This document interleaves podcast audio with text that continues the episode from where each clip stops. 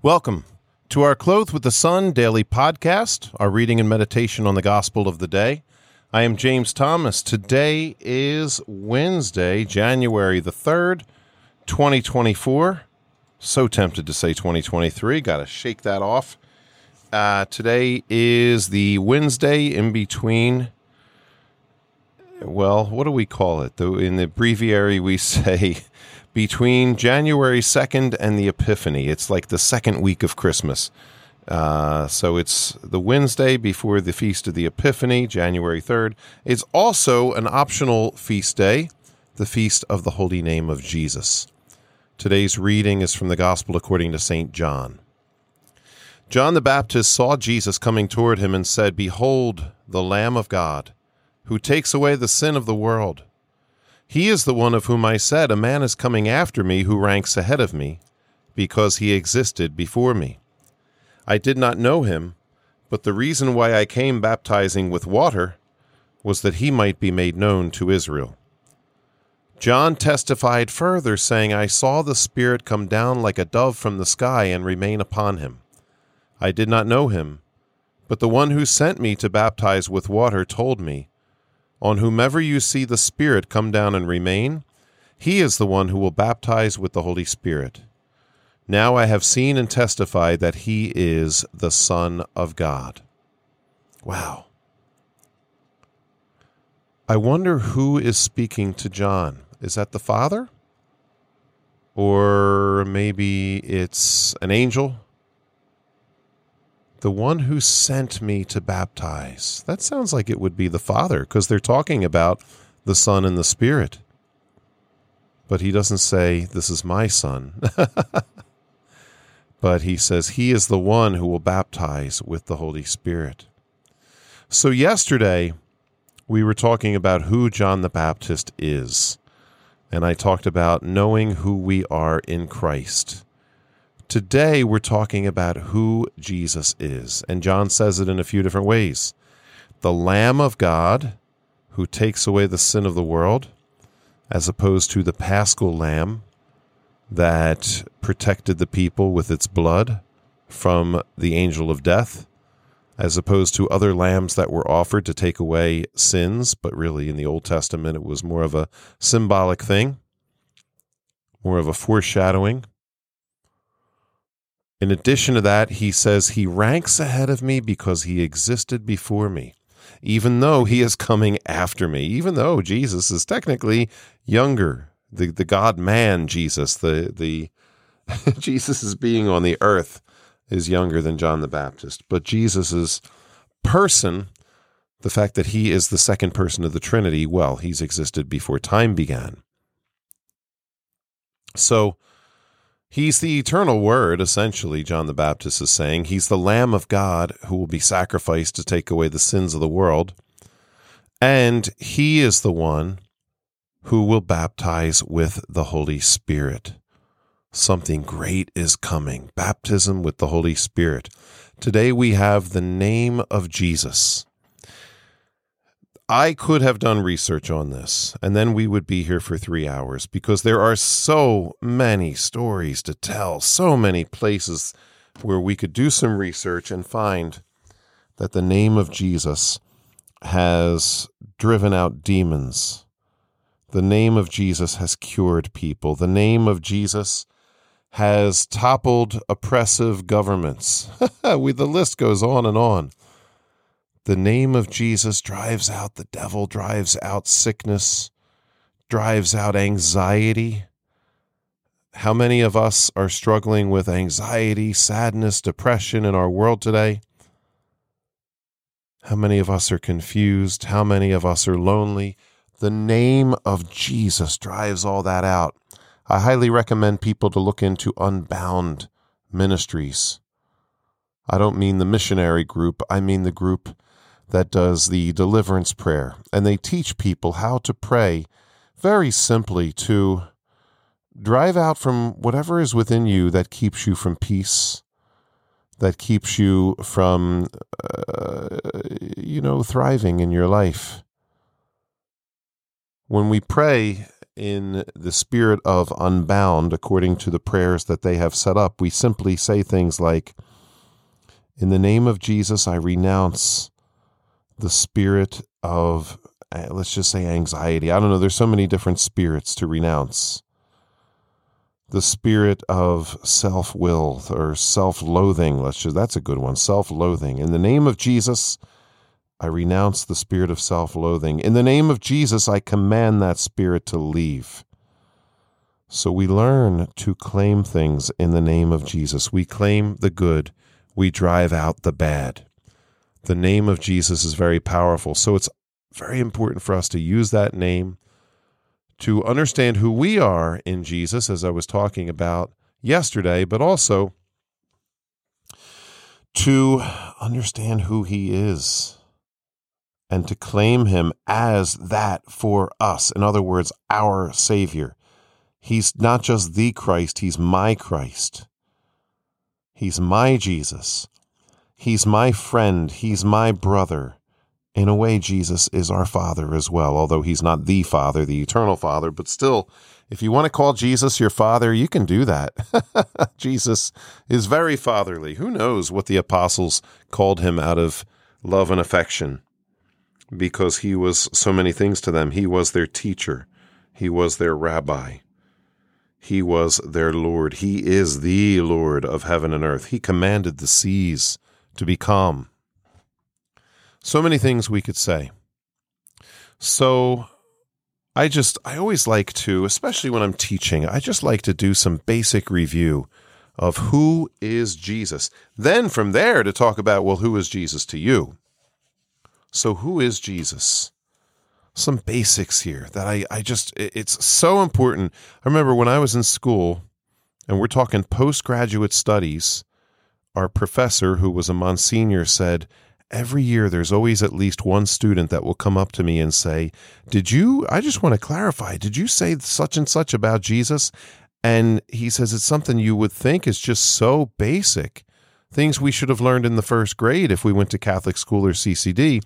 And yet, people at the graduate level of theology aren't always clear on things like Jesus is both God and man. He's God and he's the Son of God. He is the second person of the Trinity who existed before time began. He's existed forever and ever and ever, eternally begotten of the Father. So the Father is constantly giving him life, constantly, in a sense, giving birth to him. And yet, he is, uh, you know, even though the Father's generating him, the Father's giving birth to him, he's co eternal with the Father. It's been happening forever and ever and ever, and it will happen forever and ever and ever. And yet, he was born into time. When he was born of Mary, from Mary, when he was conceived in Mary, that wasn't his beginning as a person. But that was the beginning of his humanity, his human life. Now God has changed because of Mary's yes. Now the second person of the Trinity is uh, my printer is trying to like talk to me right now. I don't understand this. But anyway, because of Mary's yes, oh, I see, it's turning off. Jesus is now the God man.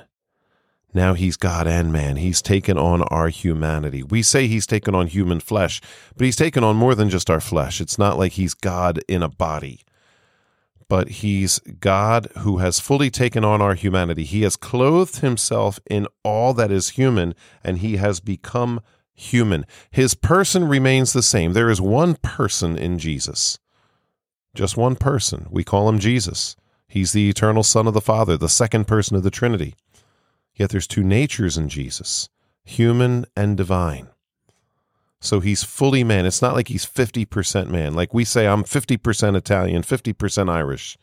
Jesus is 100% God, 100% man. Yet, the way he lives on earth is that he empties himself of his divinity, St. Paul says. In other words, he lives as one of us in all ways except he doesn't sin. But on the level of nature, he's just like us. So he has all of our weaknesses, all of our limitations. He needs to eat. He goes to the bathroom. He needs affection. He needs friendship. He he he lives among us just like us. He drinks water, right? He drinks wine too. He probably drinks milk. He eats meat. Eats a lot of vegetables too. I know in the Bible there's a lot of indications in the Old Testament that eating meat is uh, something that came after the fall. You know, even in the prophet Daniel, they eat the vegetables and they're healthier. I know there's all these things. We go back and forth about vegetarianism and all that stuff. That's not what the sermon is about today. But Jesus definitely, we know, ate meat. Jesus was not a vegetarian. But Jesus lived among us in every way except he never sinned. So this is who our Savior is. And by being son of Mary, he's also the son of David. He is the promised Messiah. He is the one predicted throughout the Old Testament. And that has so much meaning to it as well. He is the fulfillment of the Old Testament prophecies that God will send a Messiah to save his people. So much of that was misunderstood. You have to take the Old Testament as a whole and really come to understand it. I mean, we do this now. We have the luxury of looking back with Christian eyes through the Old Testament. But at the time of Jesus, before they fully understood who he was, they were waiting for a political Messiah, a warrior Messiah. They had failed to pay sufficient attention to Isaiah, excuse me, Isaiah 52 and 53, as well as some of the Psalms that talk about the suffering Messiah who would pay the price for people's sins by laying down his own life. This is why John the Baptist is so clear right at the very beginning. He is the Lamb of God. He's not the, the king on a chariot who's got a big sword that's going to kill the bad guys. I mean, he is a king. Uh, he doesn't come in on a chariot. He goes into Jerusalem on a donkey. Um, he does have a sword, but it's not a physical sword. You know, we we refer to the word of God as a sword. You know, he preaches the truth we we sometimes refer to the rosary nowadays as our weapon, our sword that fights the evil one, something we can tangibly hold and, and use as our weapon. So, what else can we say about Jesus? I mean, so many things. He's God, He's man, He's the Son of God, He's the Son of Mary, He's the Son of David. He is our friend, He is our teacher, He's one of us, He's our brother the fact that Mary is our mother, I mean, there's a lot of great theology that goes into that. But at the very least, if Jesus makes himself our brother, that means we're family. That means you can't kick out the mother. Oh, yeah, you don't matter anymore. You only gave birth to him. You're only his top disciple. You're only, I mean, if you believe in the Immaculate Conception, I know I certainly do. so there's so many things we could say about Mary. In fact, I wanted to um, just as we continue on this year with these podcasts, I wanted to give this particular year a special uh, eye to Our Lady. I, I like sometimes to do preaching um, where we just consider Mary in all things. We consider her, how each gospel passage uh, reflects her, because she is the perfect disciple. She's the Immaculate Conception. But I'm just saying, for the sake of the sermon, at the very least, she's the mother of Jesus. And therefore, what was it? The Council of Nicaea refers to her as the Mother of God. Or no, that was, I'm sorry. Council of Nicaea is condemning Arianism, um, but it was the uh, against the Nestorians. The Council of Ephesus, I'm sorry, declared Mary to be the Mother of God because she's mother of the person, and the person is both God and man. You don't just become mother of flesh. you become mother of a person. Mary mothered this person who emptied himself of his divinity and humbled himself to become a baby, then a toddler, then a small child, then an older child, then a teenager, then a young man. Mary was his mother the entire time. And so this means now, for us, for each of us, Jesus takes on so many roles. And really, Jesus, I mean, sometimes we joke about these things, like in the movie Talladega Nights, The Ballad of Ricky Bobby with uh, Will Ferrell. There's a scene where they talk about how they see Jesus. Will Ferrell's like, I like the Christmas Jesus. And then his friend says, Well, I see Jesus with a t shirt at, the at a rock concert. and they, with a, I don't know, they go back and forth about how they see Jesus. I don't find I don't think that scene is uh, disrespectful in any way. I mean, some people might see it that way. Um, in reality, we each have to claim Jesus as our Messiah in our own way. It doesn't take away the truth. We should not take away the truth of who Jesus truly is and the respect and love and reverence he deserves. But at the same time, each of us in our own particular lives needs to take him in a way that he is Messiah to each of us because he loves us. He's there for us in all things. So for me, maybe he's my partner when I go to the movies. I sometimes will go to the movie by myself. And I imagine he's sitting next to me. I bring him with me. And in prayer, I discuss the movie with him. You know, why I like this scene and not that scene. Why one scene maybe was triggering for me in a bad way. I don't know. I discuss it all with him. He is our Savior. He came, His blood wipes away our sins. So we need to go to Him with our sins. We need to go to Him with our, our gratitude and our thanksgiving. There's so many different ways we can see Jesus, so many different ways we can talk to Him, so many ways we can talk about Him.